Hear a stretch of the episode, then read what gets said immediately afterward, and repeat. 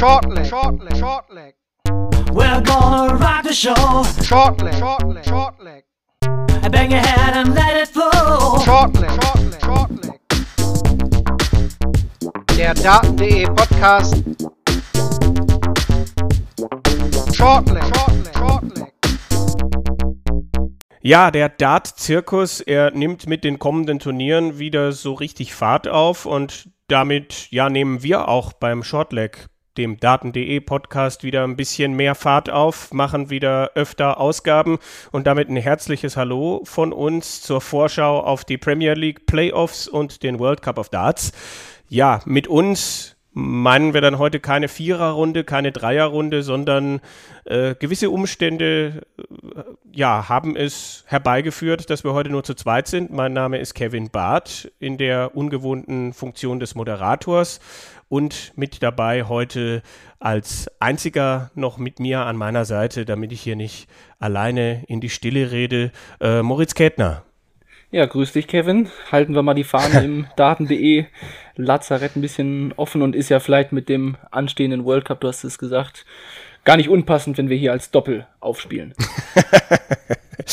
ja, was wir vorhaben, wir, wir wollen äh, euch natürlich da abholen, wo wir euch beim letzten Mal quasi zurückgelassen haben. Also wir werden jetzt nicht äh, die, die Saga um Ian White weiter erzählen, sondern äh, werden ihn auch nicht beerdigen, äh, sondern werden jetzt äh, die Dinge aufarbeiten, die in der letzten Zeit äh, passiert sind. Und dann folgt die Vorausschau auf die Premier League Playoffs und den World Cup of Darts und noch ein paar useful Stats und äh, die generelle Vorausschau, was wir sonst noch in nächster Zeit möglicherweise so rumliegen haben an Dart-Turnieren und verschiedenen äh, Veranstaltungen. Dann würde ich sagen, steigen wir auf der European Tour ein da haben wir ja aufgehört beim Turnier in Leverkusen und unmittelbar danach gab es da ja drei weitere Events bis zum heutigen Tag. Äh, die Czech Darts Open oder Czech Darts Open, die waren dann als nächstes an, auf dem Tableau gestanden.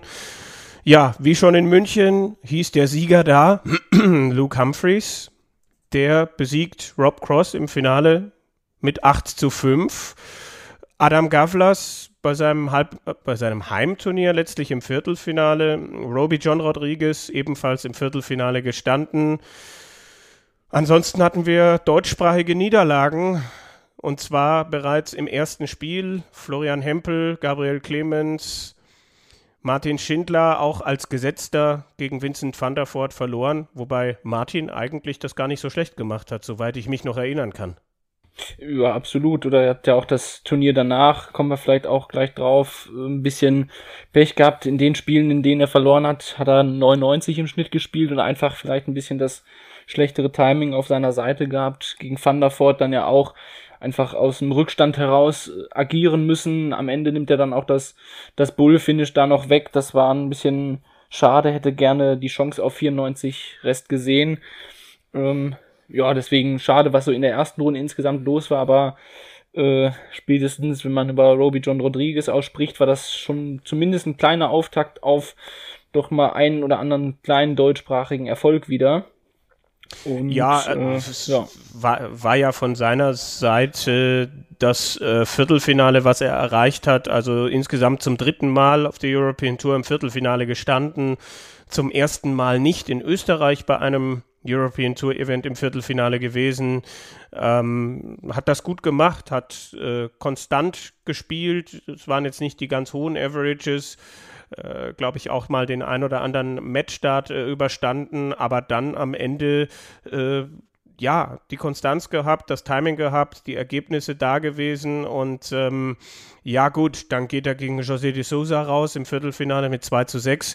Ist aber, glaube ich, völlig in Ordnung und äh, hat damit in seinem, jetzt muss ich gerade doch, ersten Tourcard-Jahr wieder einen guten Schritt gemacht. Also ähm, wenn wir über Martin Schindler reden, der aktuell der formstärkste deutsche Spieler ist, dann ist Roby John das, denke ich, definitiv bei den Österreichern.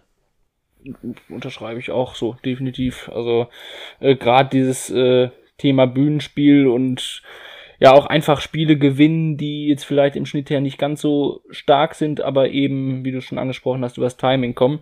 Dann ausgerechnet muss man ja fast sagen, gegen D'Souza, der so ein bisschen aktuell mitschwimmt, hier und da einen Sieg holt und äh, ja, aber wirklich so ein bisschen vom Radar abgekommen ist. Äh, ja, was man ja über den Sieger des Turniers zum Beispiel nicht behaupten kann.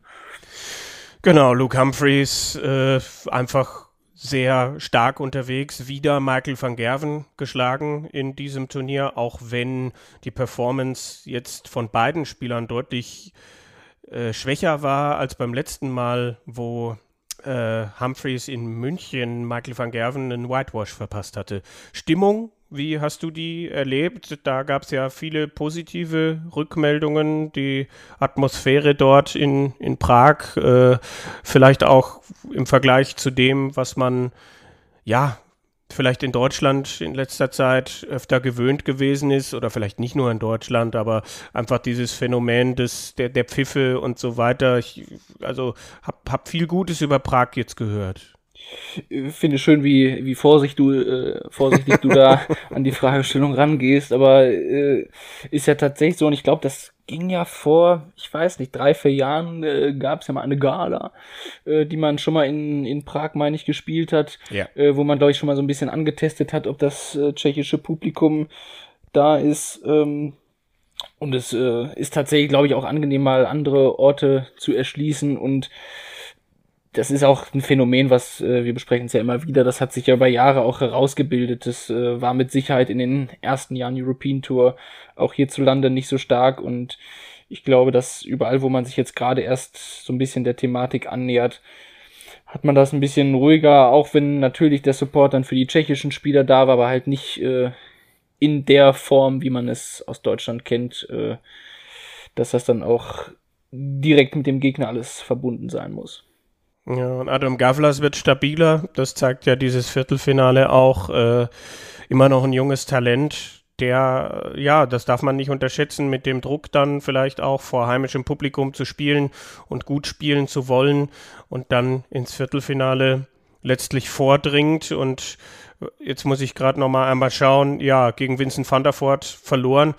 Ja, den, der, der auch mal wieder in ein Halbfinale marschiert ist. Äh, Überraschend, äh, ja ja, der ja auch mal ein European Tour Event gewonnen hat äh, in Salzburg damals, glaube ich.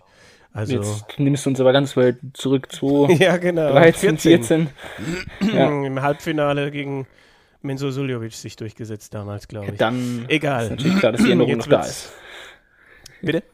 Ist klar, die, dass die Erinnerung noch da ist dann. Ja, definitiv. Aber dann, dann lass uns weiterschauen. Eine Woche später war ja dann schon wieder European Tour äh, und zwar in Stuttgart, quasi accidentally statt Sindelfingen, weil dort ukrainische Flüchtlinge untergebracht sind im Glaspalast, ist man dann in die Hans-Martin-Schleier-Halle gewechselt. Also ich glaube, es gibt schlechtere Ersatzorte.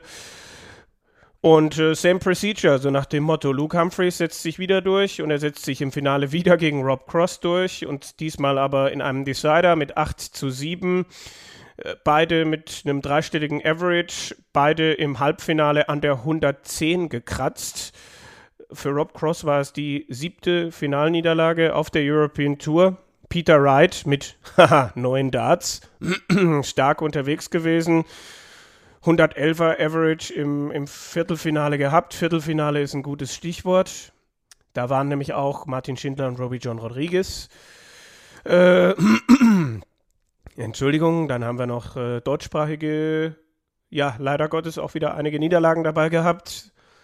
Aus Schweizer Sicht Stefan Belmont gegen Martin Lukman verloren, Lukas Wenig 0 zu 6, Dragutin Horvath 3 zu 6 gegen Nathan Rafferty, Gabriel Clemens 5 zu 6 gegen, gegen Johann Engström, wo ich mir dann halt auch so denke, er hat eigentlich gar nicht schlecht gespielt, Gabriel Clemens, aber es hat wieder nicht gereicht und wo ich mir dann aber auch manchmal die Frage stelle, gegen wen denn sonst als gegen den schwedischen Qualifikanten Johann Engström, auch wenn ich den jetzt überhaupt nicht schlecht machen möchte.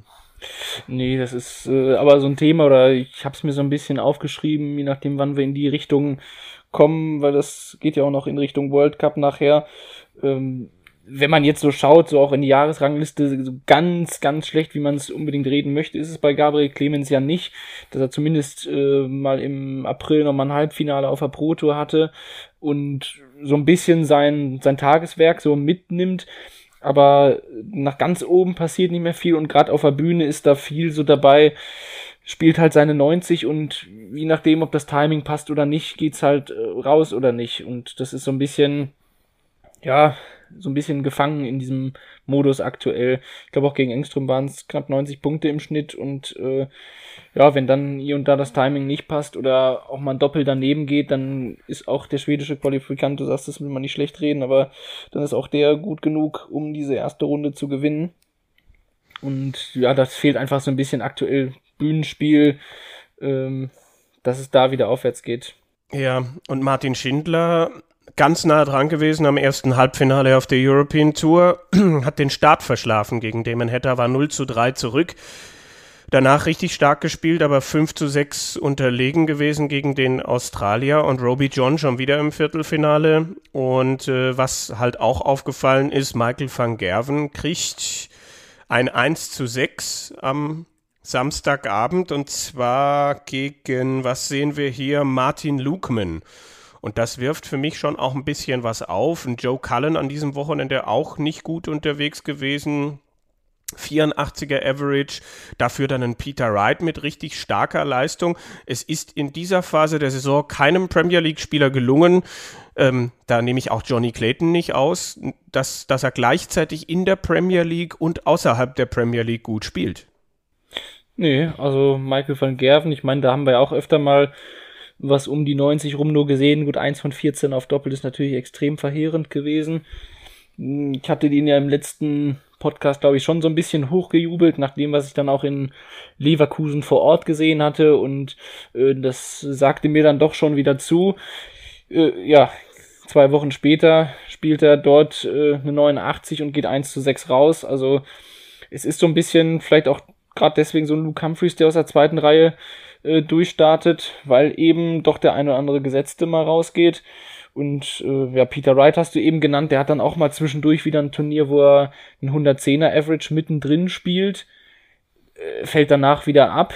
Also ähm, ja, es ist die Frage, ob man jetzt irgendwie das aufwerfen möchte, Stichwort Belastung oder wie auch immer. Äh, ich meine, wir sehen ja dann jetzt auch ein Karpaltunnelsyndrom, ne, bei bei Michael van mhm. Gerven, wo mir zumindest meine oberflächlichen Recherchen gesagt haben, dass du das eigentlich erst in der zweiten Hälfte deines Lebens kriegst, wenn du es kriegst. Belastung, ja, Fragezeichen. Äh, äh, und, und dann äh, stellt sich für mich einfach auch die Frage, äh, die Belastung generell haben wir dieses Jahr jetzt für die Jungs noch mehr Belastung, weil sie dann statt einem Premier League Match an einem Abend drei Matches spielen müssen. Ähm, und die andere Geschichte ist halt auch, ich weiß, dass äh, die, die Price, die Van Gervens, die Claytons, die Cullens, dass die halt auch regelmäßig und gerne, bevor sie dann zu so einem European Tour Event fahren, fliegen, halt auch noch Exhibitions spielen. Und da ist halt dann einfach die Frage, muss, soll, kann ich sowas nicht einfach während der Premier League-Saison zurückfahren oder geht es denen finanziell allen so schlecht? Ich glaube das eher weniger, ne? Aber äh, ist, ja, ist die Frage, die sich jeder Profi irgendwie stellen muss, ne? Wo geht meine Reise hin oder lasse ich auch mal ein Turnier aus? Das hat es ja auch in der Vergangenheit eigentlich gegeben. Ich meine, dass ein Anderson die European Tour nie gespielt hat, das ist ein anderes Blatt zum Beispiel, als dass auch mal äh, ein Spieler aus der Premier League gesagt hat, nee, das Wochenende nehme ich jetzt nicht mit. In den letzten ein, zwei Jahren dann gerne wahlweise die Super Series, Summer Series, wie auch immer sie dann hießen, die in Deutschland ausgetragen wurden. Da waren ja doch regelmäßig einige dann nicht dabei. Und das muss einfach jeder selber die Belastung steuern. Ich glaube sogar fast das, was du eben gesagt hast, mit dass die Premier League so ein bisschen verlängert wurde durch das Format auch, das kann schon eine Rolle spielen. Also wir haben ja auch teilweise gesehen, dass Spieler, die auf der Tour dann äh, Back-to-Back-Titel gewonnen haben, am nächsten Donnerstag in der Premier League direkt rausgehen und dass vielleicht auch dieses Format, das eben so Turnier jeden Abend gespielt wird, auch so ein bisschen äh, ja, mental tatsächlich mehr von einem fordert, als äh, wenn man jetzt da Woche für Woche nur ein Spiel ran muss. man hängt vielleicht, wenn man nur ein Spiel hat, schneller mal in der Schleife drin, wie vielleicht so Price vor drei, vier Jahren, als er ja wirklich eine Premier League-Saison lang irgendwie auf den Sack bekommen hat und man nicht wusste oder dann hat man auch gar keine Lust mehr, den Abend richtig anzutreten. Das ist jetzt vielleicht durch das Format ein bisschen geändert, wenn ich jetzt an einen Kallen denke, der viele Wochen erstmal Fuß fassen musste und dann ein Turnier gewinnen konnte. Aber ich glaube schon, dass es eine ziemliche Belastung ist insgesamt, wenn du dann jede Woche auch noch European Tour spielst und dann irgendwann auch auf der Tour. Aber da muss ich als Spieler auch sagen, komm, ich lasse jetzt mal dieses äh, Players Championship Wochenende vielleicht raus, äh, weil ich das in meiner Proto-Rangliste nicht unbedingt brauche, weil ich vielleicht äh, mich auf anderen Wegen für die großen Turniere auch qualifiziere. Gerade so in der Top 16. Das äh, müssen die dann sehen. Ja, also ich finde halt, die, die Exhibitions sind halt einfach auch etwas, wo, wo man, wo jeder Spieler für sich einfach gerade in dieser Phase der Saison schauen soll und wo ich glaube ich auch Sponsoren und Managements in die Pflicht nehmen möchte, weil ich glaube, da gibt es schon so manche, die den Hals nicht voll kriegen. Also jetzt nicht unbedingt bei den Spielern, sondern bei denjenigen, die dann, äh, ich meine, man weiß ja, dass manch ein Spieler auch das, das Management hat und das Management dasselbe ist, was dann auch gewisse Exhibitions veranstaltet und ähm, die wollen dann natürlich auch diese Namen dort wieder dabei haben. Also ich finde, das, das sind dann halt auch Geschichten, die vielleicht vertraglich auch festgelegt sind äh, und die es dann aber einfach auch schwierig machen und dann kommt das neue Premier League Format. Wir wollen nicht zu viel vorwegnehmen, Moritz. Wir sollen das und wollen das, glaube ich, an anderer Stelle nochmal andiskutieren. Aber den, den Diskurs wollte ich einmal kurz machen. Und ich wage einfach auch zu bezweifeln, um das nochmal an dieser Stelle zu sagen, dass ein Michael van Gerven, wenn er jetzt eine OP hat, am 14. Juni, dass der zehn Tage später wieder äh, das Dutch Darts Masters spielen kann. Und wenn er es spielt, dann tut er es äh, der Verpflichtungen willen mit Sponsoren, mit der PDC und eigentlich sollst du halt nach so einer OP, egal wie gut sie läuft und egal welche Wunderärzte du hast, sollst du für zwei, drei Wochen den Arm eigentlich nicht belasten.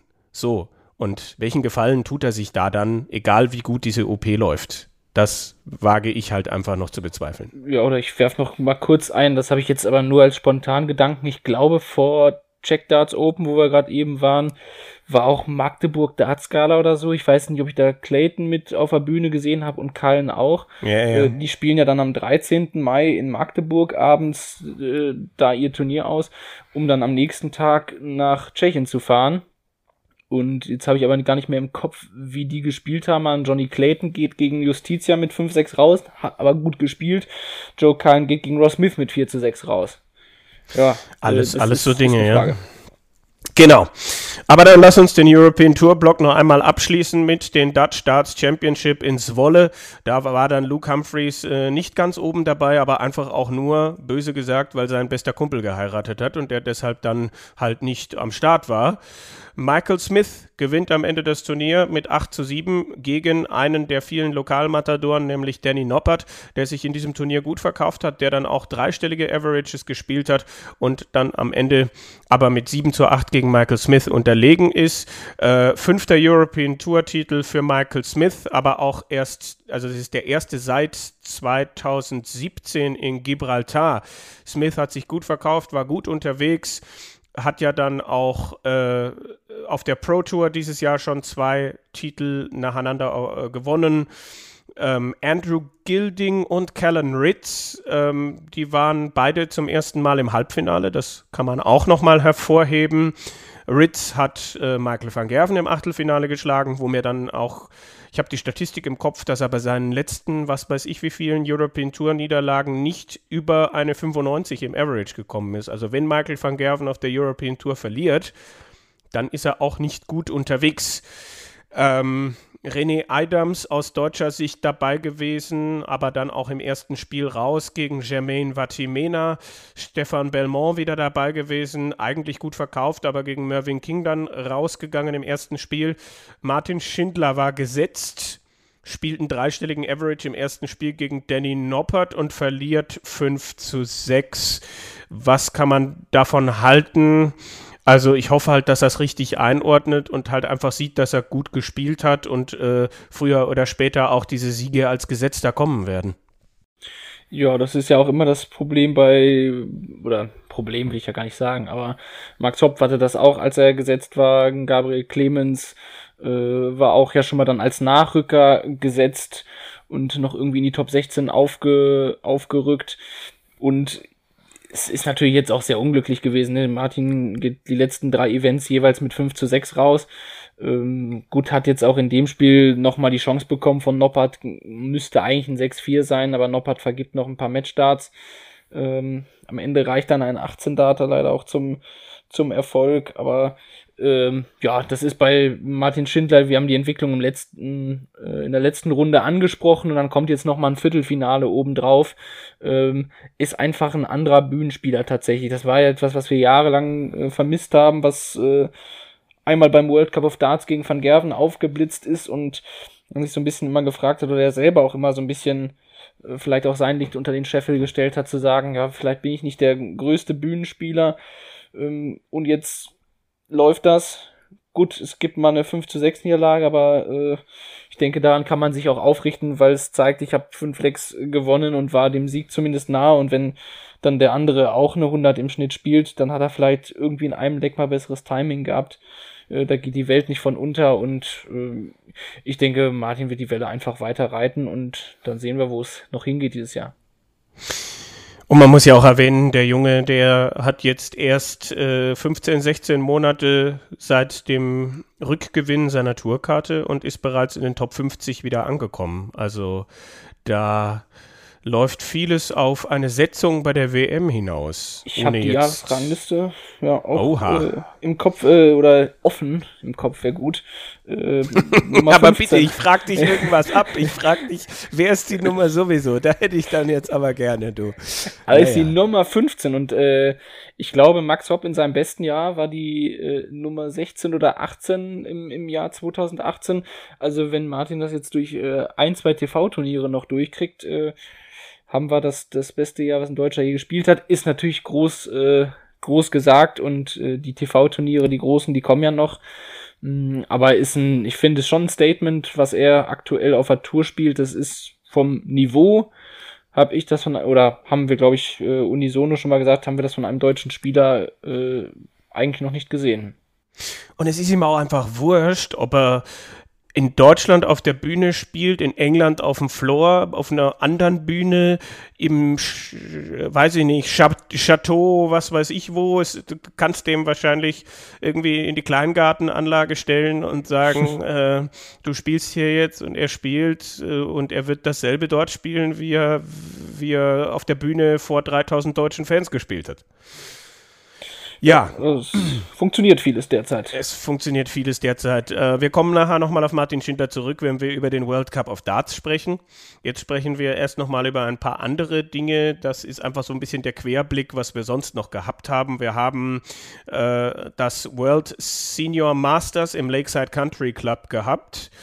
Und da hat der Kanadier David Cameron überraschend, ein wenig überraschend, das Turnier gewonnen. Im Finale Pardon. Im Finale hat er einen gewissen Phil Taylor geschlagen. Und zwar mit 6 zu 3 Sätzen. Zuvor sich auch schon gegen Richie Hawson, Colin Monk, Robert Thornton und Kevin Painter durchgesetzt. Ja, und das war wie beim früheren Winmau World Masters, dass du zwar auf Sets gespielt hast, aber best of three legs in einem Satz. Das heißt, wenn du da mal kurz nicht wach warst, dann war halt ein Satz auch ganz schnell mit 0 zu 2 weg. Es ist natürlich die Frage, am Finaltag haben drei Spiele stattgefunden, zumindest für diejenigen, die, die bis zum Schluss dabei waren. Viertelfinale, Halbfinale, Finale. Ist das für die Senioren zu viel? Ich lasse das mal so im Raum stehen. Ja, also ich habe es jetzt ehrlicherweise nicht groß verfolgt, was äh, da passiert ist, beziehungsweise ist ja so ein bisschen die Nachfolge von der World Seniors Championship nochmal gewesen wo wir ja mit Robert Thornton den Sieger hatten. Und äh, gibt ja auch recht, wenn ich jetzt das vom Format her betrachte, das ist schon sehr eng gepackt gewesen. Ich glaube, ich weiß nicht, das ging ja auch, meine ich, nur über drei Tage letztendlich. Ja, Freitagabend äh, ging's los, also soweit ich ja. das weiß, ja.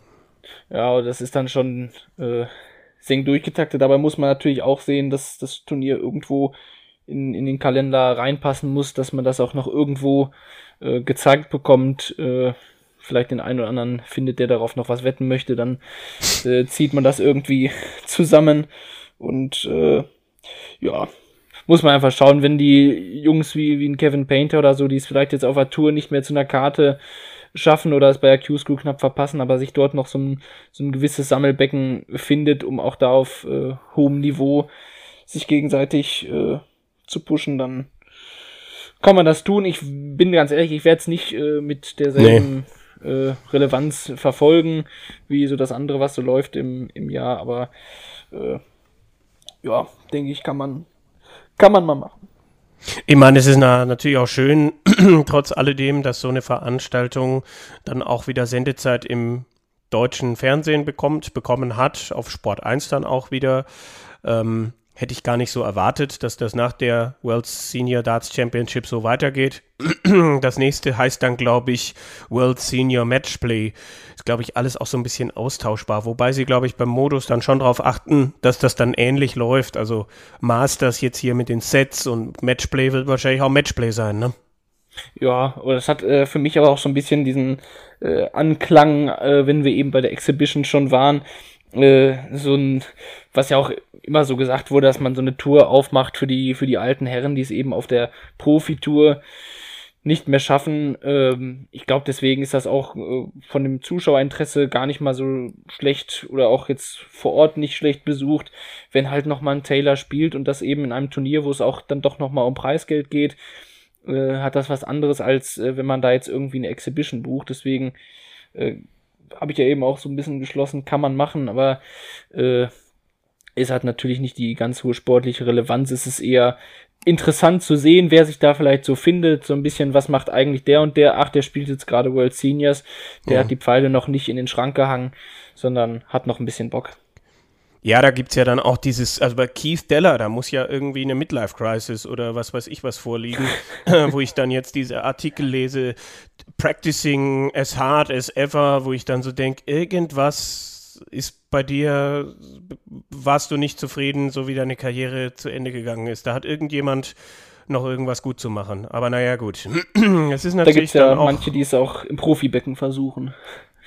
Ja, ja, ich meine, David Cameron äh, hat ja dann auch jetzt vor kurzem beim US Darts Masters dann auch wieder gespielt und äh, interessant auf jeden Fall. Wayne Mardell ist übrigens am, an dem Tag, an dem wir zuletzt aufgenommen haben, 49 geworden. Und ich bin natürlich als ja, bisschen Fan von ihm sehr gespannt, ob er sich das nächstes Jahr antut, wenn er am 11. Mai dann äh, ab nächstem Jahr quasi mit 50 mitspielen dürfte.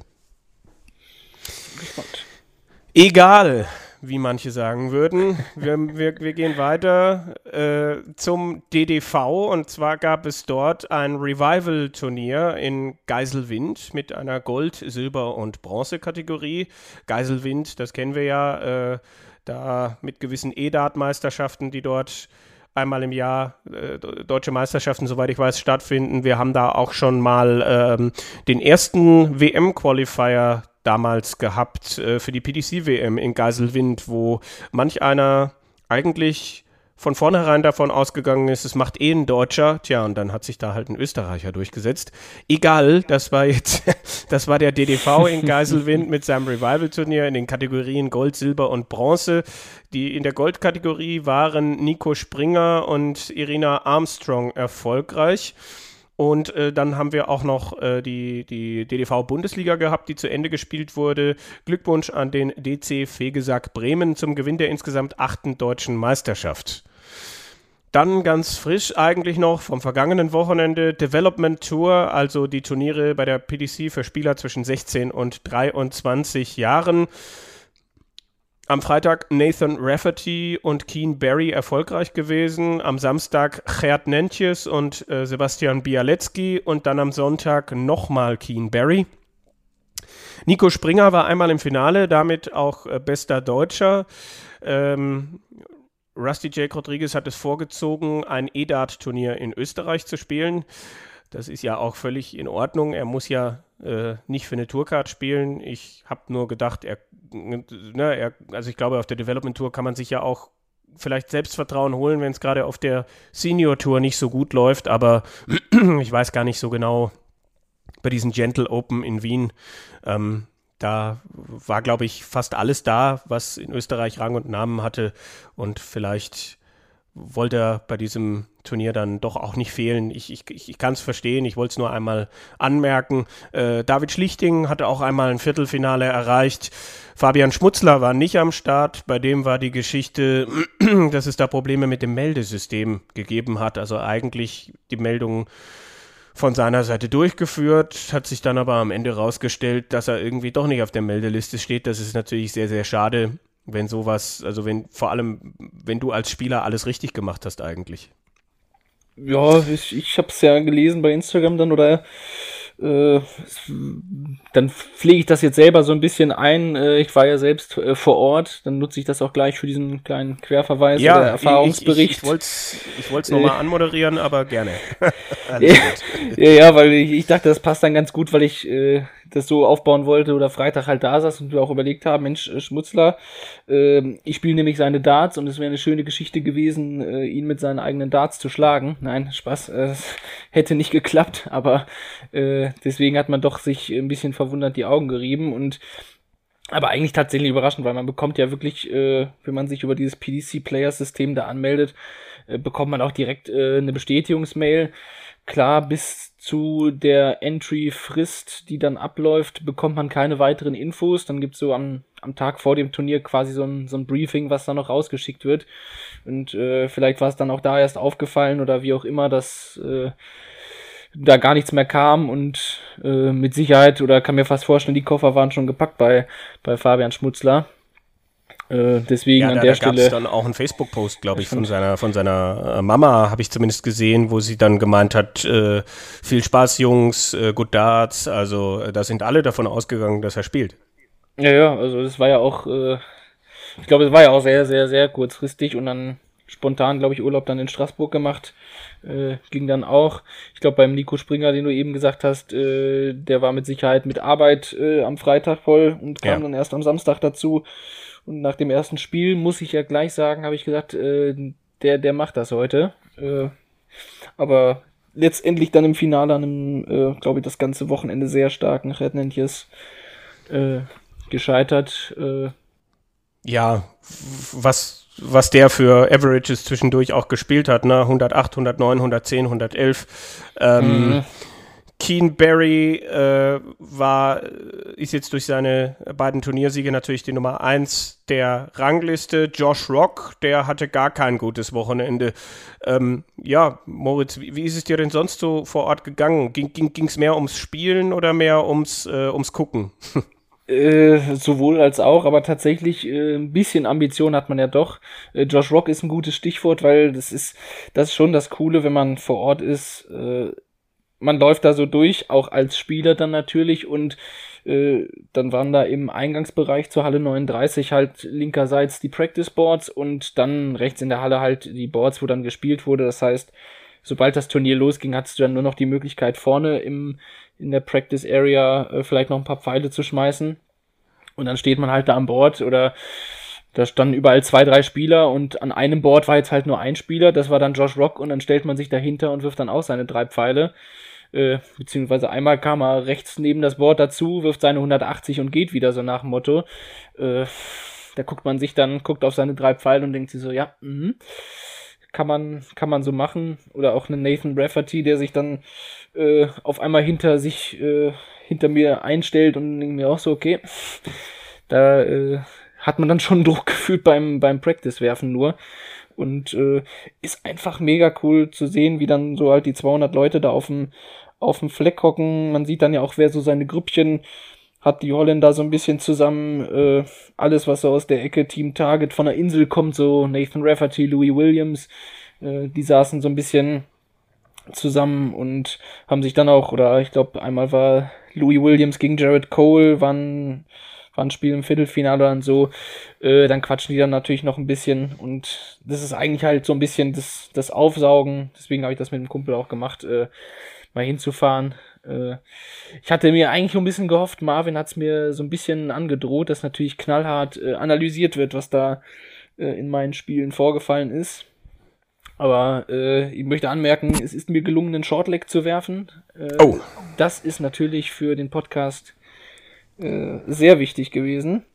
Ja, wir werden hier im äh, Nachhinein noch so einen so einen- so einen alten EDAT-Automaten einspielen, der dann so ein bisschen sowas macht. Da, da finden wir bestimmt irgendetwas. Äh, ich wäre auch gern als dreifacher Sieger auf der Development Tour angekündigt worden. Äh, Und dann hättest du danach hättest du einfach nicht mehr Turniersiege, aber- gespielt. Hättest du einfach, Ja, ich, ich hätte auch nach dem ersten Tag aufhören müssen, weil äh, schaut's nicht nach, was am zweiten Tag los war. Äh, da habe ich tatsächlich großen Respekt äh, mittlerweile vor, wie, wie das die Pros schaffen, auch wenn wir über European Tour und sowas sprechen, an so einem langen Tag.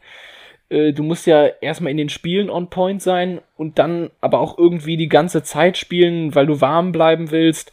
Ähm, dass du das einen ganzen Tag durchziehen kannst, sei es auf der Pro Tour oder jetzt gerade so bei solchen Events, wo zwei Turniere am Tag sind. Äh, gut, äh, vom Training her war ich es einfach nicht gewöhnt, habe ich jetzt auch ein bisschen zu kurzfristig entschieden, dass wir es machen. Aber dem, am zweiten Tag war der Arm gefühlt schon gar und äh, dann zocken da andere Leute, neun Data und äh, sonst was. Also äh, das ist doch sehr beeindruckend, gerade so auch Leute, die man halt so nicht auf dem Schirm hat, äh, dann vor Ort zu sehen und die zocken da ganz locker ihre 80er Averages und denkst du so, okay, äh, schön, das mal zu sehen, wird man wahrscheinlich nie hinkommen, zumindest nicht im Turnier, aber äh, ja, denke, kann man auf jeden Fall nochmal wieder machen. August ist ja auch wieder Development Tour in Deutschland, also das ist ja auch schön, dass dann zwei Serien in Deutschland sind, wo dann auch viele hierzulande die Chance haben und denke, das wird nochmal ein Spaß. Jetzt hast du natürlich nochmal die Chance, irgendwie gab es, gab es Gossip, gab es Kuriositäten, äh, gab es Dinge, die, äh, die hier nicht hingehören, die, die du uns jetzt doch erzählen möchtest. Da, habe ich eine Verschwiegenheitserklärung unterzeichnet.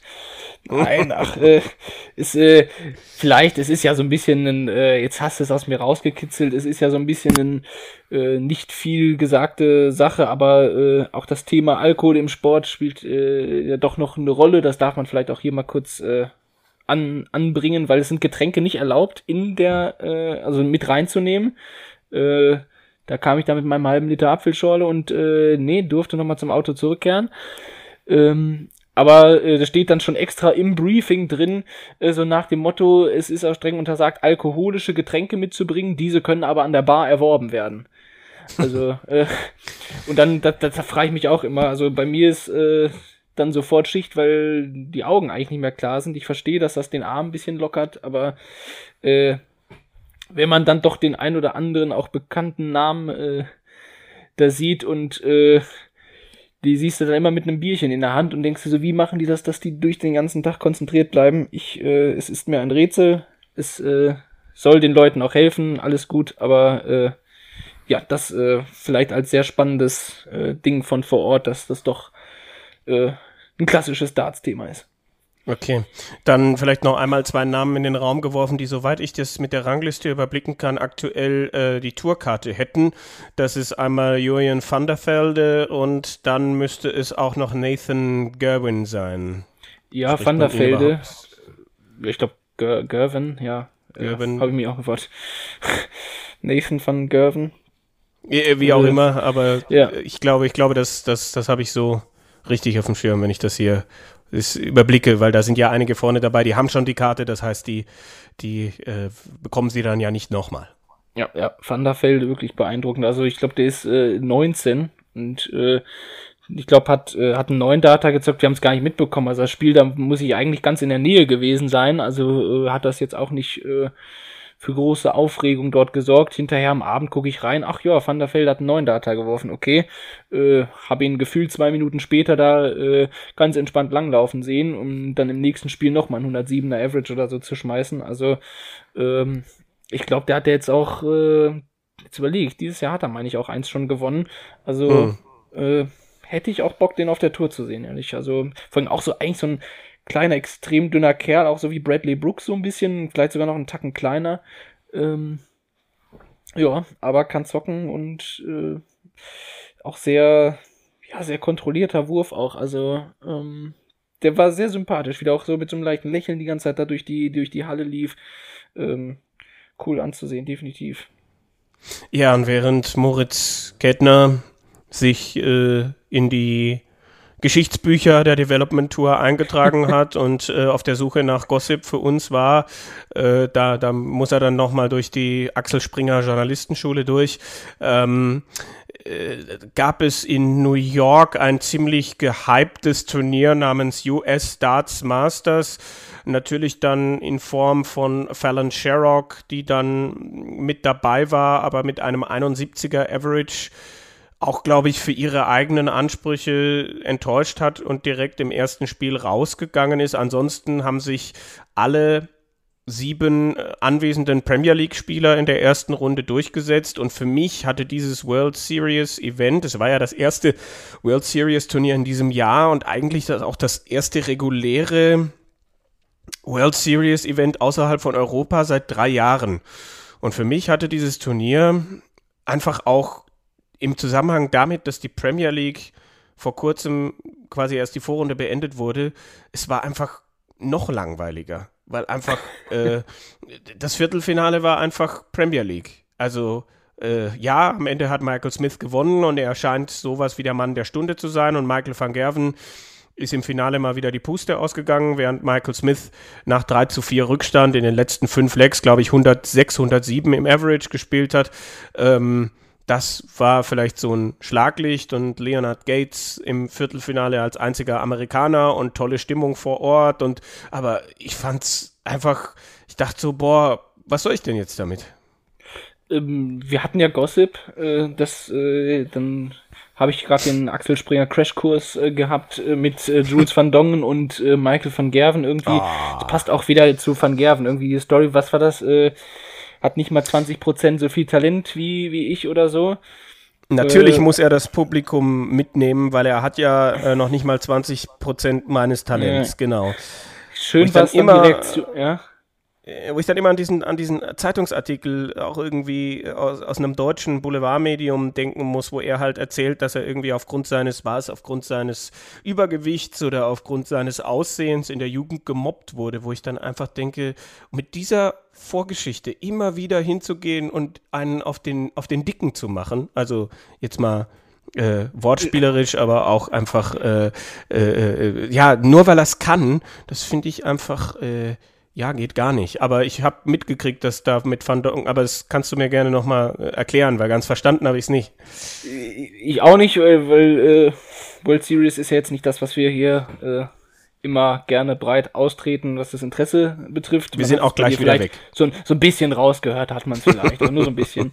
Äh, aber Van Dongen hat, glaube ich, dann am nächsten Tag ein Schild hochgehalten, äh, so nach Motto Van Gerven äh, hat nicht mal ein Prozent äh, des Aussehens wie ich oder ich, ah, ich habe es jetzt gar nicht mehr ganz vor Augen, aber halt so äh, sieht nicht mal ein Prozent so cool aus wie ich und hat das Schild dann so in die Kamera gehalten. Deswegen war das ein ganz lustiger, ganz lustiger Seitenhieb oder wie er das dann verarbeitet hat. Äh, ich führe das gerade nur aus, weil ich es gerade suche. Äh, MVG is 1% as good looking as JVD. äh, das hat er dann äh, in die Kamera gehalten, hat das Beste draus gemacht. Und äh, wir, wenn wir das schon fast verlassen wollen, das Terrain, würde ich ja fast eine Überleitung schaffen mit Michael Smith, äh, dass er ja irgendwie dann brillant ist, wenn es um nichts geht, um es ganz yeah. äh, böse zu formulieren. Du hast den Doppelpack auf der Tour angesprochen. Äh, greife vielleicht noch weiter vorweg, dass er den letzten Spieltag auf der, äh, der Premier League dann gewonnen hat, um doch noch den Tagessieg zu bekommen. Und äh, ich meine, die Leistungen sind ja auch insgesamt so ansprechend, äh, dass es auch reicht, um Spiele mal zu gewinnen. Aber äh, jetzt ist er halt nicht nur Shanghai Darts Master, sondern auch US Darts Masters Champion. Yeah. Äh, ob ihm das jetzt besonders gefällt bei der nächsten Ankündigung, weiß ich nicht. Ja, also vielleicht noch ganz kurz. Äh, ähm, Leonard Gates, den Namen habe ich eben schon mal erwähnt, der hat die North American Darts Championship noch gewonnen und ja. sich damit als erster International Qualifier für den Ali Pelli, also für die World Darts Championship, qualifiziert. Aber dann können wir gerne den Schlenker zur Premier League machen. Da standen ja dann, nachdem wir zuletzt aufgenommen hatten, noch drei Spieltage an. Und äh, da hatten wir dann auch noch drei verschiedene Tagessieger. Der kritisierte Gervin Price hat dann direkt den nächsten Spieltag in Sheffield gewonnen. hätte aber noch einen weiteren Tagessieg gebraucht, um äh, noch eine Chance aufs Weiterkommen zu haben. Das hat er nicht geschafft. Stattdessen Joe Cullen in London gewonnen. Und dann lief es halt auf dieses eine einzige Duell noch hinaus, in dem es noch um was ging an diesem letzten Abend äh, der Premier League in Newcastle, nämlich der viert- und fünftplatzierte, beide punktgleich, Peter Wright und Joe Cullen. Und da dann nach ähm, Tabellenplatzierung gespielt wurde, 1 gegen 8, 2 gegen 7, 3 gegen 6, aber eben auch 4 gegen 5, war klar, wer dieses Viertelfinalduell zwischen Joe Cullen und Peter Wright gewinnt, der zieht am Ende ins äh, nicht ins Finale ein, sondern in die Playoffs ein der Premier League unter die ersten vier. ja, und man hätte vielleicht denken können, die Erfahrung hat für Peter Wright gesprochen, aber am Ende gewinnt Joe Cullen eine durchaus interessante, ansehnliche Partie. Ich glaube, Peter Wright steht bei 4-4 irgendwie auf einem 10-Data und kriegt dann einen 12er um die Ohren und kann dann danach in seinem eigenen Anwurfleck äh, nicht mehr so richtig mit den Scores mithalten und verliert dann das Match mit 4 zu 6. Also Joe Cullen qualifiziert sich für die Finalnacht der Premier League, die ja dann in Berlin stattfindet. Und Michael Smith gewinnt den letzten Abend der Premier League, hat damit diesen, die, diesen Titel geholt, dann den, den European Tour Titel geholt und beim US Darts Masters. Äh, das waren dann also äh, drei, ich, ich, ich wollte gerade nur einmal kurz, äh, drei, acht, ja, er hat jetzt die letzten zwölf Matches nicht verloren, glaube ich, auf der PDC-Tour. Ui. Ja. Äh, zu, zu Joe Cullen möchte ich, äh, möchte ich aber ein bisschen, ein bisschen einhaken, weil mhm. damit habe ich nicht gerechnet. So insgesamt auch wie, wie die Premier League-Saison losgegangen ist, äh, war das ja so ein bisschen Name oder den haben wir jetzt auch nicht ganz groß auf dem Zettel gehabt, als wir überlegt haben, wir machen jetzt den vierten noch. Wenn man überlegt, ja, Peter Wright, der könnte sich das irgendwie noch so so gerade mitnehmen, äh, wussten nicht, ob da vielleicht ein Price äh, doch noch wieder ein, zwei Schippen drauflegen kann und am Ende macht's Joe Cullen, weil er Peter Wright zweimal im direkten Duell schlägt. Das war ja auch schon äh, den Abend dav äh, davor, den er gewonnen hat in London. Auch da hat er Peter Wright bezwungen und äh, somit muss man sagen, dass es tatsächlich da in den direkten Duellen schiefgegangen ist für Wright und äh, Joe Cullen so gerade auf der Zielgeraden noch äh, die Kurve kriegt und auf einmal Playoff spielt. Wobei man natürlich auch sagen muss, oder äh, wir haben es uns, glaube ich, vorher auch ein bisschen notiert gehabt, äh, Joe Cullen hatte auch ein bisschen Glück gehabt. Also zweimal das Freilos zu bekommen. Ich glaube, was die Handverletzung einmal bei Price und dann äh, Wade nach Leverkusen, der der noch in Deutschland im Krankenhaus weilt und dann doch gesagt hat, ich muss einen Spieltag aussetzen. Mm, das ist jeweils mit zwei Punkten in die Tabelle eingeflossen. Und äh, jetzt könnte man natürlich hergehen und sagen, das ist der Grund, dass Joe Cullen äh, auf Platz 4 gelandet ist, wenn man so auf die Punktzahl achtet. Ja. Äh, wirft natürlich auch ein bisschen Fragen am, am Format und am Punktesystem auf. Ja, ob der Viertelfinalsieg bei diesem Modus zu viel wert ist, kann man sich natürlich fragen. Äh, und ob es generell für solche kampflos weiter Geschichten dann äh, andere Regeln geben sollte. Also, sie haben ja gesagt, dass sie den Modus an sich beibehalten wollen. Äh, zumindest hat das Barry Hearn gesagt. Ich meine, er ist zwar nicht mehr Chef der PDC, aber wenn Barry Hearn das sagt, dann passiert das auch. Ich glaube, Barry Hearn ruft auch Eddie Hearn an und sagt, was er, was er zu tun hat. Also ich finde nach wie vor, dass, dass äh, Eddie Hearn keine, keine gute Figur macht, irgendwie als, als äh, neuer äh, Eigentümer der PDC, aber das ist ein anderes, ähm, anderes, äh, eine andere Schublade. Ähm, vielleicht noch ein paar Schlaglichter, bevor wir über den Premier League-Modus nochmal diskutieren. Es hat jeder Spieler am Ende einen Abend gewonnen, mindestens, dadurch, dass Michael Smith am Ende auch noch den, den, den letzten gewonnen hat. Ähm, die Nummer 1 und die Nummer 2 der Welt sind nicht in äh, die Playoffs gekommen. Auch der amtierende WM-Finalist Michael Smith ist da nicht reingekommen. Ähm, was sehe ich hier noch in meinen Notizen? Ähm, ja, es ist früh festgestanden, äh, dass wir äh, Joe Cullen, äh, nicht Joe Cullen, Johnny Clayton und Michael van Gerven da vorne mit dabei haben. James Wade stand dann auch schon zwei, drei Spieltage fest. Es ging dann am Schluss um nicht mehr viel. Also ich fand es interessant am Anfang mit diesen jede Woche ein neues Turnier, jede Woche eine neue Geschichte, zwei neuen Data, verschiedene Glanzlichter, 113er Average von Peter Wright in der ersten Woche. Aber bei mir ist das dann auch irgendwann so abgetaut. Es wurde immer wieder dasselbe. Es, ich glaube, Michael van Gerven und James Wade haben dieses Jahr schon siebenmal gegeneinander gespielt, einfach auch wegen diesem neuen Premier League-Format. Also ich finde es gerade je länger die Saison dauert, desto mehr schleppt es sich für mich. Und wenn es dann am Schluss auch noch so ist, dass es eigentlich an so einem Abend in sieben Spielen nur noch um eine Sache, nur noch in, um, um die Bedeutung von einem einzigen Spiel geht, ähm, finde ich, find ich schwierig. Ja, die Premier League lebt ja auch äh, zum einen von den Figuren und zum anderen von der Spannung. Also äh, wenn es halt irgendwann feststeht, dass zwei Leute äh, im alten Modus mal sang- und klanglos rausgehen, dann war das auch schon immer äh, ja, reichlich unspannend. Es waren dann immer zwischendurch so Stories dabei, wenn ich an das Finale Durant gegen Espinel erinnere. Äh, da hatte man halt so die Story um Durant. Man hatte letztes Jahr äh, mit Clayton und D'Souza zwei, die vorher noch nie Premier League gespielt haben, auch äh, gleich im Finale und mit einem neuen Sieger. Das heißt, äh, wenn man neue Spieler drin hat, dann lebt die Premier League-Saison ein bisschen von dem Blick auf diese Spieler, wie machen die sich und äh, dann lebt das auch von der Spannung. Und das ja, sollte durch den neuen Modus, glaube ich, ein bisschen aufgelebt werden, weil man jetzt im letzten Jahr auch nicht so viele Namen hatte, die man jetzt neu hätte reinschmeißen wollen. Also musste man ein bisschen was am Modus verändern. Hm, also mir schmeckt die Premier League allgemein ein bisschen, bisschen wenig eben aufgrund des, was du eben auch zum US Darts Masters gesagt hast, immer dieselben Gesichter. Ne? Also äh, wenn du das gleiche Spiel über Best of 11 äh, Legs zum siebten Mal siehst, äh, dann verliert das einfach seinen Reiz. Das sagen wir auch äh, zu manchen TV-Turnieren ja schon. Mm, da macht es dann vielleicht der Modus oder doch, dass der eine oder der andere in der und der Form ist. Deswegen werden die Playoffs auch mit Sicherheit wieder Spaß machen, aber ähm, das ist ein grundsätzliches Problem eines Liga-Formats mit den gleichen Gesichtern, dass du irgendwann sagst, ja, das Spiel habe ich doch irgendwie schon mal gesehen. Ach ja, stimmt, ist ja auch erst sechs Wochen her. Äh, da haben die genau das gleiche schon mal gespielt. Hm. Finde ich auch schwierig, was man dran, dran ändern könnte, ob man die Premier League insgesamt ein bisschen verkürzen sollte, dass das eben sich nicht über, über diese 16 Nächte austrägt. Andererseits natürlich auch viel TV-Zeit, viele verschiedenen Gelddruckmaschine. Äh, äh, definitiv, das ist ja auch, äh, da werden einige Arenen voll gemacht, wo man dann als Roadshow mal stoppen kann. Aber vielleicht diesen, Reiz, den es vor, vor vielen Jahren hatte, mit wirklich, äh, man sieht die jetzt einmalig an dem und dem Austragungsort. Äh, mittlerweile wird jedes Floor-Event äh, äh, irgendwie übertragen oder man kann die European Tour im, im Netz verfolgen, dass äh, man die Spiele auch so einfach sehen kann.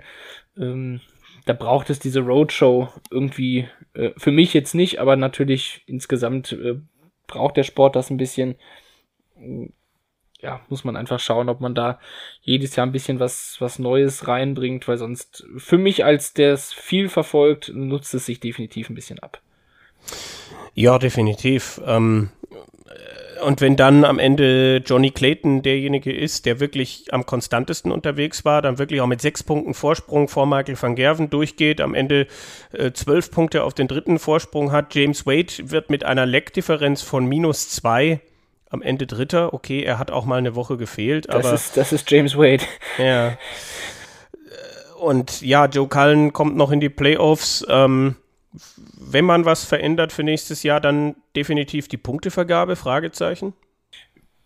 Hätte ich auch im Sinn, ich glaube im Kommentar, ich weiß nicht, ob es Flo Hempel war, hat es äh, auch durchklingen lassen, äh, oder wir haben es ja auch ganz zu Anfang thematisiert, schon direkt, warum muss jetzt das Viertelfinale ausgerechnet äh, das Doppelte vom Halbfinale so nach dem Motto zählen. Ähm, dass man den Sieger halt belohnt, ist gut, aber mehr auch nicht.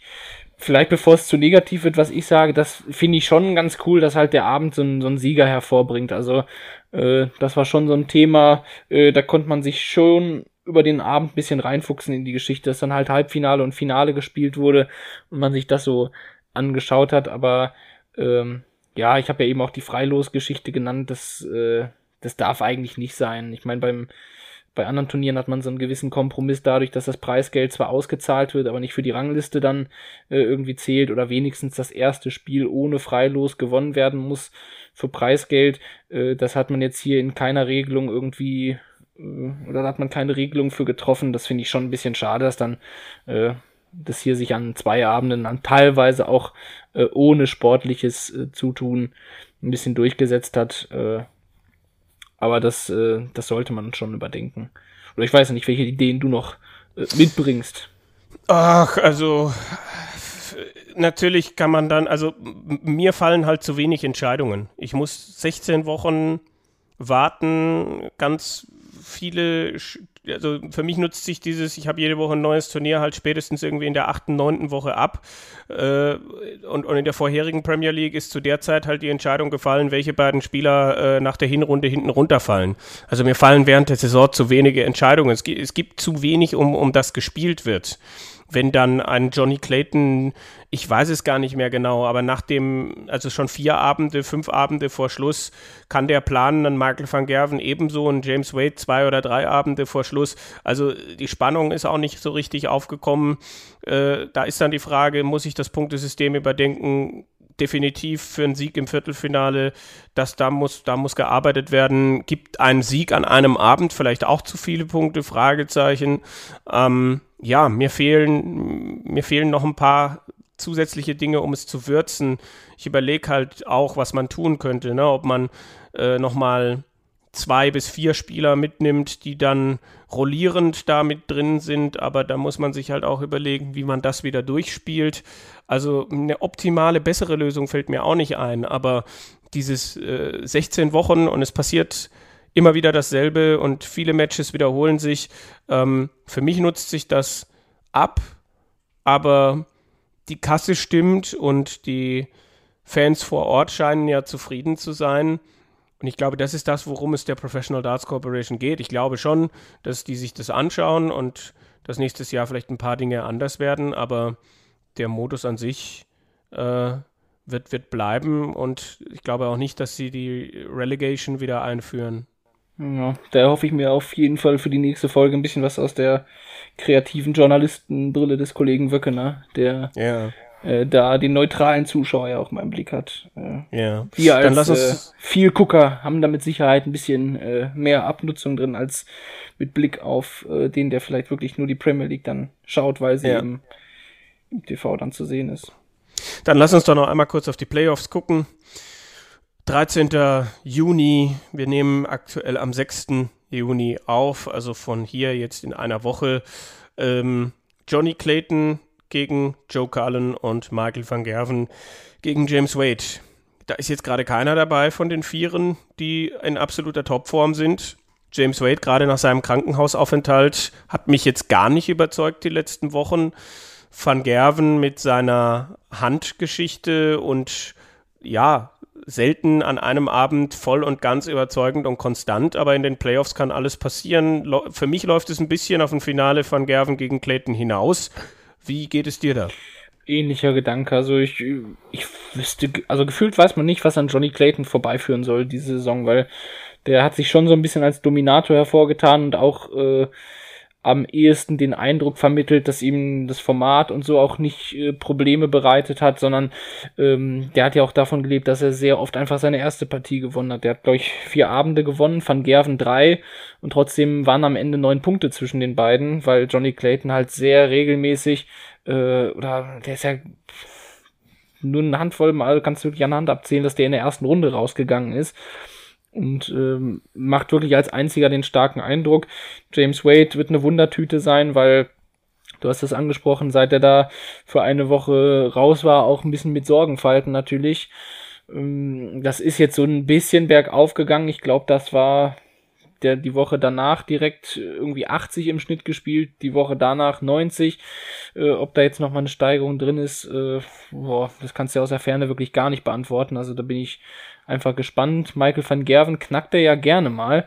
Andererseits jetzt James Wade in den letzten Jahren in der Premier League dann aber, wenn es wichtig wurde, auch nicht besonders aufgefallen. Also äh, gut, das ist jetzt schon ein paar Jahre her, aber ich erinnere mich an äh, sehr schlechtes Halbfinale gegen Rob Cross.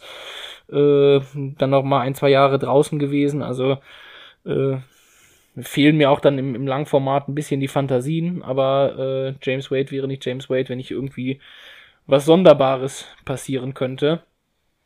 Ja Und, klar, das, äh, das längere Format ist natürlich dann vielleicht was, wo man dann denkt, spricht das dann wieder, spricht das dann doch wieder für Michael van Gerven?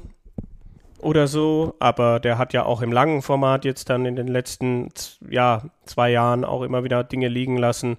Ähm, wir sind sehr gespannt. Und Berlin äh, als Standort, nachdem es im Februar dort schon so weit hätte sein sollen, ähm, und jetzt haben sie dann das Glück, weil es im Februar nicht ging, dass sie jetzt die Playoffs kriegen. Ja, aber ich glaube, wir sind da auf äh, der relativ gleichen Schiene unterwegs. Ähm, als Austragungsort, als, als großer Austragungsort in Deutschland äh, fehlt mir manchmal ein bisschen die Stimmung, die rüberkommt. Oder ich weiß, ja. dass ich damals, als die Premier League das erste Mal nach Berlin kam, äh, das wurde dann hinten raus relativ still, obwohl man einen äh, Max Hopp, glaube ich, damals als Contender ja. äh, dabei hatte. Ähm, das äh, ist dann in einer riesigen Halle noch ein bisschen schwieriger, dass die Stimmung dauerhaft überschwappt. Klar, Playoffs sind nochmal eine andere Geschichte, weil es nur drei Spiele sind. Ich glaube schon, dass das da besser funktionieren kann als über einen ganzen Abend. Da verteilt sich das mehr, als wenn jetzt wirklich die, die Playoffs anstehen. Äh, ja, ist eine coole Geschichte auf jeden Fall für Deutschland, das ja sowieso. Ähm, ja. Dass wir da ein bisschen was äh, geboten bekommen. Worauf ich noch ein bisschen hinaus will, und das habe ich mir gerade nur aufgerufen, kurzer Rückschritt, äh, Clayton gegen Cullen ist äh, im Head-to-Head -Head, äh, immer noch pro Cullen. Also äh, die sind ja auch äh, ganz gut befreundet miteinander. Äh, gab mal ein starkes WM-Match. Also zuletzt Stimmt, hat ja auch ja. Cullen äh, das, äh, das Ding gewonnen. Ähm, äh, beziehungsweise, nee, zuletzt, äh, das letzte Spiel hat Clayton gewonnen, davor zweimal Cullen. Also ähm, da erwarte ich mir schon auch ein bisschen, bisschen Feuerwerk. Hoffen wir, dass es die, die Berliner Halle auch elektrisiert, aber äh, weiß ja nicht, was du vom, vom Austragungsort insgesamt hältst oder ähm, wie auch Thema ich, Stimmung. Ich, ich war noch nie da, aber ich stelle dann schon im Fernsehen auch fest, dass es nicht so rüberkommt. Erinnerte mich dann an die Arena auf Schalke, wo man gemeint hat, dass man da in diesem Riesenstadion äh, 20.000 Leute reintun muss und man auch den ganzen Tag nicht das Gefühl hatte, dass das ankommt. Äh, ich setze aber vielleicht auch auf die Vorfreude des äh, Berliner äh, Dart-Publikums oder des Publikums aus, die, aus der Ecke quasi, weil äh, man dort jetzt halt einfach auch drei Jahre keine Turniere hatte. Ich frage mich, ob die Tatsache, dass an einem Montagabend gespielt wird, ob das vielleicht so ein bisschen ein Killer sein kann. Ich habe gerade keine Ahnung, wie es mit den Ticketvorverkäufen aussieht. Ja, also ich denke, es ist ja kein Pfingstmontag, weil früher hat ja die Premier League in den ersten Jahren ihr, ihr Finale auch immer am Pfingstmontag ausgetragen, weil da in England dann so ein Bank Holiday war. Aber diesmal gehen wir auf einen relativ unspektakulären Montag, äh, wo viele vielleicht gerade dann das nächste lange Wochenende vor sich, obwohl in Berlin gibt es keinen Frontleichnam, gibt, es bei uns nicht. Ähm, nee, aber das könnte nochmal so ein Killer sein. Ja, äh, hilf mir gerade aber mal weiter. Wann war Premier League an einem Montag? Also in den Jahren früher. zwischen 2005 und 2010 mindestens war das Finale der Premier League zumindest immer an einem Montag. Ich war zwölf nicht mehr. Zwölf also es, ich glaube äh, fünf bis elf. Ja, dann äh, zwölf ist auch, glaube ich, das erste, was ich in lebhafter Erinnerung habe. Taylor okay. Whitlock. Taylor ja. Whitlock, ja, ja. ja äh, dann, aber ist spannend. Dann lass uns, wo wir gerade schon bei den Zahlen sind und nerdig hin und her, dann lass uns doch auf die Useful Stats presented by Darts Oracle schauen. Da haben wir ein bisschen was vorbereitet. Und zwar European Tour Event in Prag. Alle deutschen Starter mussten sich dort bereits in ihrer Auftaktpartie verabschieden. Erstmals seit der Auflage der Czech Darts Open 2019 verging hier ein European Tour Turnier ohne einen deutschen Sieg. Generell fliegen dort immer recht viele gesetzte Spieler raus. 2019 wurde da mit elf Niederlagen von Gesetzten ein European Tour Rekord aufgestellt. Im Halbfinale des European Darts Grand Prix in Stuttgart hat Rob Cross mit einem Average von 110,73 gegen Damon Hatter seinen zweithöchsten Average auf der Bühne in seiner Karriere erzielt.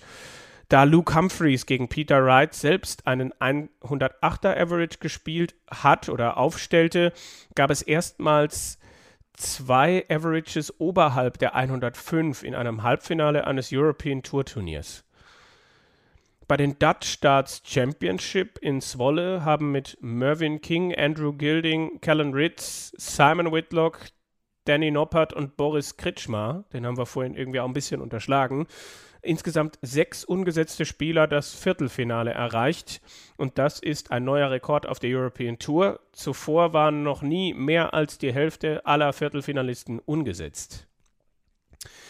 Gervin Price ist nach Wayne Mardell erst der zweite Spieler, der viermal an der Premier League teilgenommen hat, aber dabei nie ins Halbfinale gekommen ist. Das also. Das ist natürlich eine Statistik für dich. Wayne Mardell, der arme Kerl. Fünf WM-Halbfinals. Ja, ja, ja. Vielen Dank an Darts Orakel für diese useful Stats, wie immer. So, und dann haben wir noch den World Cup of Darts. Der findet statt äh, in Frankfurt dieses Jahr wieder und zwar äh, kurz einmal denken vom 16. bis zum 19. Juni in der Eissporthalle in Frankfurt. Das Format bleibt dieses Jahr noch unverändert, sprich zwei Einzel und wenn es dann noch unentschieden steht, ein Doppel, zumindest in den späteren Runden. Ähm, letztlich ist es natürlich schade, dass sich da noch nichts ändert. Ich würde gerne mehr Doppel sehen. Ich glaube, viele würden mehr Doppel sehen. Das soll ja dann nächstes Jahr soll eine Änderung kommen, was die Turnierlänge betrifft. Könnt, könnten wir ja auch mehr vertragen, haben wir in den vergangenen Jahren ja immer wieder mal resümiert hier. Ähm, ja, jetzt wissen wir, welche Länder dabei sind, welche 32. Jetzt wissen wir auch, welche beiden Spieler jeweils ein Land vertreten. Wir zeichnen heute am 6. 6. auf, am 6. Juni. Das heißt, wir haben noch keine Auslosung. Ähm, wir müssen also ein bisschen mit Eventualitäten arbeiten. Ähm, die gesetzten Teams können wir vielleicht einmal kurz durchgehen. Das ist einmal England, das ist dieses Jahr dann das Duo Michael Smith und James Wade. Wales an zwei gesetzt mit Gervin Price und Johnny Clayton. Die Niederlande dieses Jahr vertreten von äh, Dirk van Dijvenbode und äh, Danny Noppert. Belgien, das sind äh, Dimitri Vandenberg und Kim Heibrechts auf Nummer 4 gesetzt. An 5 haben wir Australien mit äh, Damon Hatter und Simon Whitlock. Nummer 6 Nordirland mit Daryl Gurney und Brandon Dolan. Nummer 7 Deutschland, Gabriel Clemens und Martin Schindler und die Nummer 8 Schottland mit Peter Wright und John Henderson. Wales sticht da für mich schon raus. Und bei der Niederlande kann man sich da natürlich die Frage stellen, ich, ich hatte den Eindruck, Michael van Gerven hat in den vergangenen Jahren eher gehemmt. Sein Partner, wer das dann auch immer war, könnte das dieses Jahr so ein gewisser Freischwimmer sein für die Kollegen van Delvenbode und Noppert. Ich glaube schon ein bisschen. Also wir hatten Noppert, jetzt überlege ich gerade, ob das schon 2020 war, das erste Mal. Ich tue mich gerade schwer mit äh, Hopp und Clemens. Damals dann war ja noch das Thema von Gerven da irgendwie sich äh, im Rücken den Nerv oder so eingeklemmt und dann kam es ja auch ja. auf Noppert an, äh, der dann aber auch sein Einzel verloren hat damals. Oder von Gerven hat es ja sogar noch gegen Hopp deutlich gewonnen. Ähm, also das kann schon sein und Danny Noppert, äh, oder auch deswegen, weil Danny Noppert aber auch mittlerweile ein bisschen anderer Spieler ist. Also äh, der hat eine andere Präsenz auf der Bühne mittlerweile oder da hat man ja so ein paar Jahre auch ein bisschen gewartet, dass der warm wird auf der Tour, hat in der, auf der Pro Tour regelmäßig mal im Halbfinale gestanden, aber so ein bisschen das auf der Bühne vermissen lassen, war dann auch mal ein Kandidat für World Matchplay mit 3 zu 10 oder so in der ersten Runde rauszugehen. Und äh, das ist jetzt so nach und nach gekommen, World Grand Prix Halbfinale, also ähm, das sind schon ja, einfach Anzeichen, dass es bei ihm besser geht. Deswegen sind sie auch an drei gesetzt, obwohl Van Gerven fehlt. Äh, das ist, denke ich, auch eine, ein Gütesiegel, wenn man sich das englische und walisische Duo anschaut, dass man da direkt hinterher folgt. Und äh, ich habe da schon Bock drauf, weil das äh, gibt mal ist mal was anderes, weil sonst hast du genau das Thema oder vorher war es von Gerven und Barney und dann musste man halt immer gucken, wer sich jetzt mit ihm präsentieren darf. Äh, so ein bisschen dieses Race um den zweiten Platz, Van Dolvenbode, Vatimena, Noppert, äh, das waren, das waren manchmal, genau, ja. äh, die alle so ein bisschen mit rumgeschwommen sind und wo wir uns mal gefragt haben, wer ist denn eigentlich so die holländische Nummer zwei? Äh, jetzt haben wir zwei, die den Anspruch drauf äh, erheben könnten, die sich jetzt gegenseitig ein bisschen befeuern. Und äh, jetzt machen die Nordiren mit Gurney und Dolan äh, ja auch eher wechselhaften Eindruck, dass da auch äh, durchaus der Weg ins Halbfinale äh, geebnet sein kann. Ja, was halten wir denn davon, dass John Henderson dieses Jahr wieder mitspielen darf? Ähm, weil es gibt ja andere Schotten, die auch vor ihm in der Weltrangliste stehen und äh, ja, auch Peter Wright ja aktuell nicht so stabil äh, unterwegs. Also ich sehe Schottland dieses Jahr auch eher nicht so, äh, hab sie gar nicht so auf dem Radar. Ich auch nicht wirklich. Also ähm, es ist ja, die eine Geschichte bei der PDC, bei einem Einladungsturnier eine Konstanz in den Regeln zu erwarten, das ist, äh, denke ich, zu viel verlangt. Da, da brauchen wir hier nicht drüber reden. Äh, dass man dort irgendwie eine feste Regelung trifft, äh, ist für mich aber auch in dem Fall irgendwie okay, weil es ist ja schon das Thema Titelverteidiger. Also äh, dass das äh, eine Geschichte ist, die gerade dann auch in einem Einladungsturnier, du kannst, dass du dem Henderson dann sagst, äh, ja, hast letztes Jahr gewonnen, aber äh, den Titel äh, verteidigt äh, Peter jetzt mit wem anders. Das finde ich, kann man als Geschichte dann schon verkaufen, auch wenn man sich natürlich äh, wünschen kann, äh, ja, dass die beiden Topgesetzten da mitspielen. Äh, das ist für mich jetzt aber gar nicht so eine große Story, weil ja sowieso äh, ich weiß jetzt nicht, wie es dann technisch im Hintergrund läuft, aber dass die Spieler zumindest eingeladen werden und dann die Chance haben auch zu sagen, nö, ich spiele da jetzt nicht mit. Äh, und wenn die PDC halt sagt, wir laden das Duo jetzt ein, äh, und ich glaube, da wird auch bei den Schotten keiner böse drum sein, dass die beiden jetzt äh, Irland da repräsentieren dürfen. Ähm, aber ist auch so ein bisschen, ich weiß ja nicht, wen du sonst so bei den Gesetzten äh, mit einem Fragezeichen versiehst. Also dadurch, dass die Schotten jetzt mit Henderson nur an acht gesetzt sind, ähm, ist dann natürlich das äh, Treffen auf England dabei, wo Wade mit Sicherheit der Mann mit den vielleicht größeren Fragezeichen sogar aktuell ist als Smith. Ja, aber wie sehr macht das Michael Smith zu schaffen, hm. dass er England vertreten darf und so. Also ja, ich bin mir bei England schiebe ich auch, das dahin jetzt auch, ja. Ja, ich bin mir bei England auch echt noch nicht sicher, was ich von denen halten soll. Also die, die sehe ich noch nicht fix im Halbfinale, zumal da also Belgien oder Australien sind für mich halt beide ordentliche Kracher. Einfach äh, äh, Halbrechts und Vandenberg beide vielleicht im individuellen gerade mit gewissen Schwächen, aber die können sich auch gegenseitig pushen. Und ich glaube, dieses Doppel hat noch nie ein Doppel verloren, soweit ich das überblicken kann. Ich halte aber auch sehr viel von Damon Hatter und Simon Whitlock. Also das sind für mich also äh, Australien könnte ich mir schon vorstellen, dass die ins Finale gehen. Hilf mir aber mal weiter, dass äh, ich das Gefühl habe, dass Belgien gegen Australien aber auch immer so äh, in Richtung geht. Ich meine, Halbrechts und Nicholson ist, glaube ich, legendär, äh, wenn wir in die Vergangenheit schauen, aber äh, Ah, mit Kim kannst du, kannst du sehr schnell, glaube ich. Äh, also Kim ist jemand, der nicht gerne verliert und wenn er dann für sein Land spielt, noch viel weniger. Und äh, der, der, glaube ich, auch jemand ist, na letztens dann, glaube ich, auch bei irgendeinem Turnier in Deutschland wieder, warum auch immer, vom Publikum ausgepfiffen worden und das beschäftigt ihn dann auch wieder. Ja, kann, man kann natürlich auch fragen, welche, welche Rolle wird das Publikum wieder in Deutschland spielen. Bevor wir, bevor wir auf die ähm, Darf die, ich noch einhaken? Ja, ja. Äh, bei, bei den Australien, das, äh, ich glaube, die sind äh, Dark Horse weniger aufgrund von Hatter, sondern mehr aufgrund von Whitlock, weil der irgendwie äh, bei dem weiß ich nicht, was man sich erwarten kann. Also bei mhm. Damon Head habe ich schon das Gefühl, dass der dieses australische Team auch anführt und äh, auch auf der Bühne äh, gut gefestigt ist. Ähm, so ein Whitlock, der kann halt seine vier Legs hintereinander zwölf Darts spielen, der kann aber auch Grütze spielen. Also ja. äh, da wird es viel drauf ankommen und äh, dein Final-Call ist äh, vielleicht sehr hochgegriffen, aber äh, da äh, wird sich, äh, wird sich das, denke ich, entscheiden. Schauen wir dann vielleicht mal auf Deutschland, wo wir gerade auch schon über verschiedene Gesetze gesprochen haben. Bisschen unglücklich vielleicht, dass es da ein Viertelfinale geben könnte gegen die starken Waliser. Also Clayton und Price, je nachdem, wie viel Box sie haben, finde ich auch. Also bei Price ist das beim World Cup schon manchmal auch ein Faktor. Ähm, ja, Viertelfinale Deutschland, Wales ist möglich. Ja, und da ist dann natürlich die Frage, äh, wie, wie, wie gehen sie das an?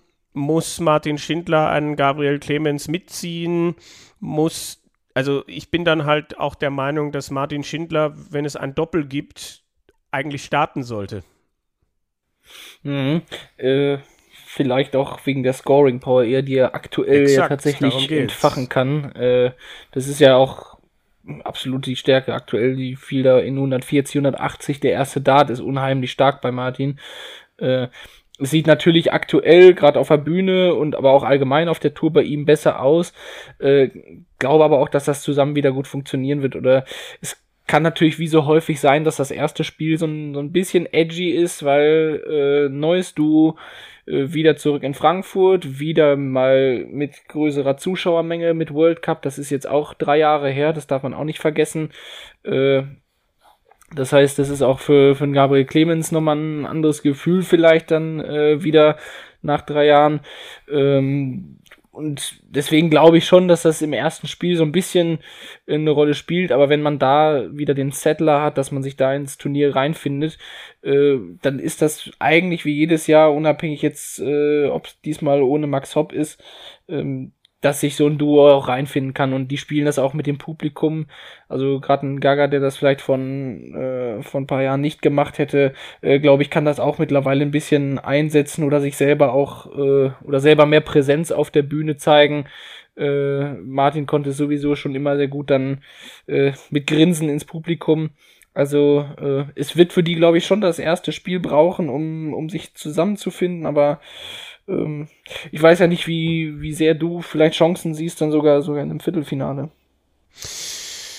Ja, wenn dann, also wenn die beiden reinkommen in das Turnier und Martin ein Einzel gewinnt über diese Distanz Best of Seven, also Viertelfinale sehe ich schon als definitiv, also jetzt nicht als definitiv an, aber ähm, ich sehe das deutsche Duo schon im Viertelfinale eigentlich. Und dann ist natürlich die Frage. Wales hat für mich leicht die Nase vorn. Es kommt hier, glaube ich, auch viel drauf an, ne? wie, wie, wie stark kann Gabriel Clemens spielen und wie sehr bringt Martin Schindler das, was er bislang in diesem Jahr gespielt hat, tatsächlich dann auch auf die große TV-Bühne mit dem Wissen, hier Deutschland beim World Cup zu vertreten. Es gibt ja Spieler, die beflügelt das und dann gibt es Spieler, die das nicht beflügelt. Bin ich mal sehr, sehr gespannt. Das äh, vermag ich nicht so richtig einzuschätzen. Viertelfinale ja, ist halt aber auch die Frage, wen kriegen sie in der ersten Runde. Da ist jetzt vielleicht auch der Moment, nochmal auf andere zu gucken. Mhm.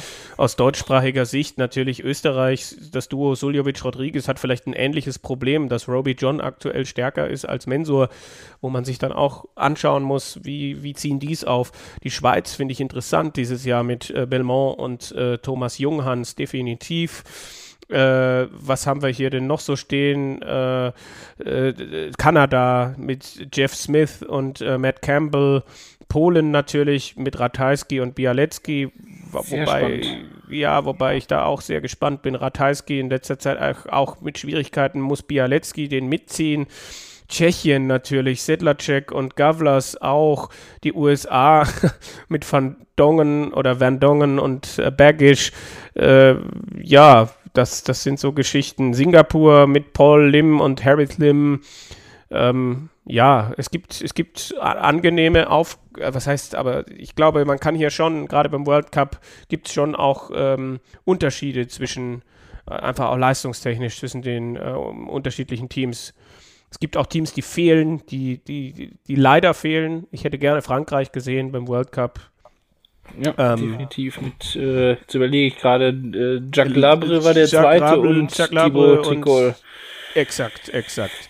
Ja, das ähm, ist aber auch, ja, zum Beispiel, ich überlege gerade, was, was ein Duo wäre. Also manchmal finde ich es halt schade, dass in manchen Ländern gibt es ja wirklich kein, kein Duo in dem Sinne. Da äh, hast du den einen Spieler, der den anderen so ein bisschen mitziehen muss. Das finde ich immer ein bisschen schade, so wenn ich mir die, Portugal. die Letten angucke mit Malas Rasma und einem jetzt unbekannten Name, Namen Nauris Gleglu. Barauskas bei Litauen ist jetzt auch nicht der, der irgendwie in den letzten Jahren die Kohlen aus dem Feuer geholt hätte.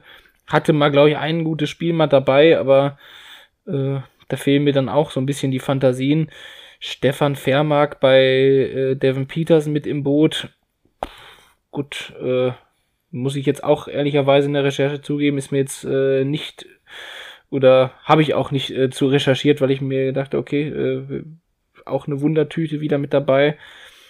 Äh, schwierig werden die Iren derzeit einzuschätzen sein, weil normalerweise sind die ja auch immer beim World Cup of Darts für was gut ja. gewesen. Äh, Schweden, Fragezeichen. Bei Len nicht viel sehe in diesem Jahr. Schweden, hat Fragezeichen? Ja, ja äh, war ja mal im Podcast, ich glaube, wenn es um Daniel Larsson ging, äh, so das Thema, wurde man noch nie von enttäuscht, hat man aber auch noch nie was erwartet. Deswegen äh, ist da auch nie was eingetroffen. Äh, Spanien, gute Frage mit Justicia und Martinez, wie die drauf sein werden. Ähm, ja. Es sind viele so, auch wieder typische World Cup-Thematiken, aber bei all denen, die wir jetzt hatten, ich sehe den, den Run jetzt irgendwo ins äh, Viertel-Halbfinale nicht, nicht wirklich. Also ins Viertelfinale vielleicht noch so gerade irgendwie. Äh, aber wenn dann doch eine Gesetznation vielleicht einen schlechten Tag hat. Aber gerade der Modus mit den beiden Einzelnen äh, ja. macht es halt tatsächlich schwer, wenn äh, wenigstens einer der vermeintlichen Favoriten dann sein Einzel gewinnt, dann hat man immer den Eindruck, dass das dann in, in eine gewisse Richtung geht. Ja, ich traue Tschechien am meisten zu. Mhm. Kanada in den vergangenen Jahren ja auch mal weit gekommen. Äh, Polen, ja, da ist mir Ratajski geradezu unstet.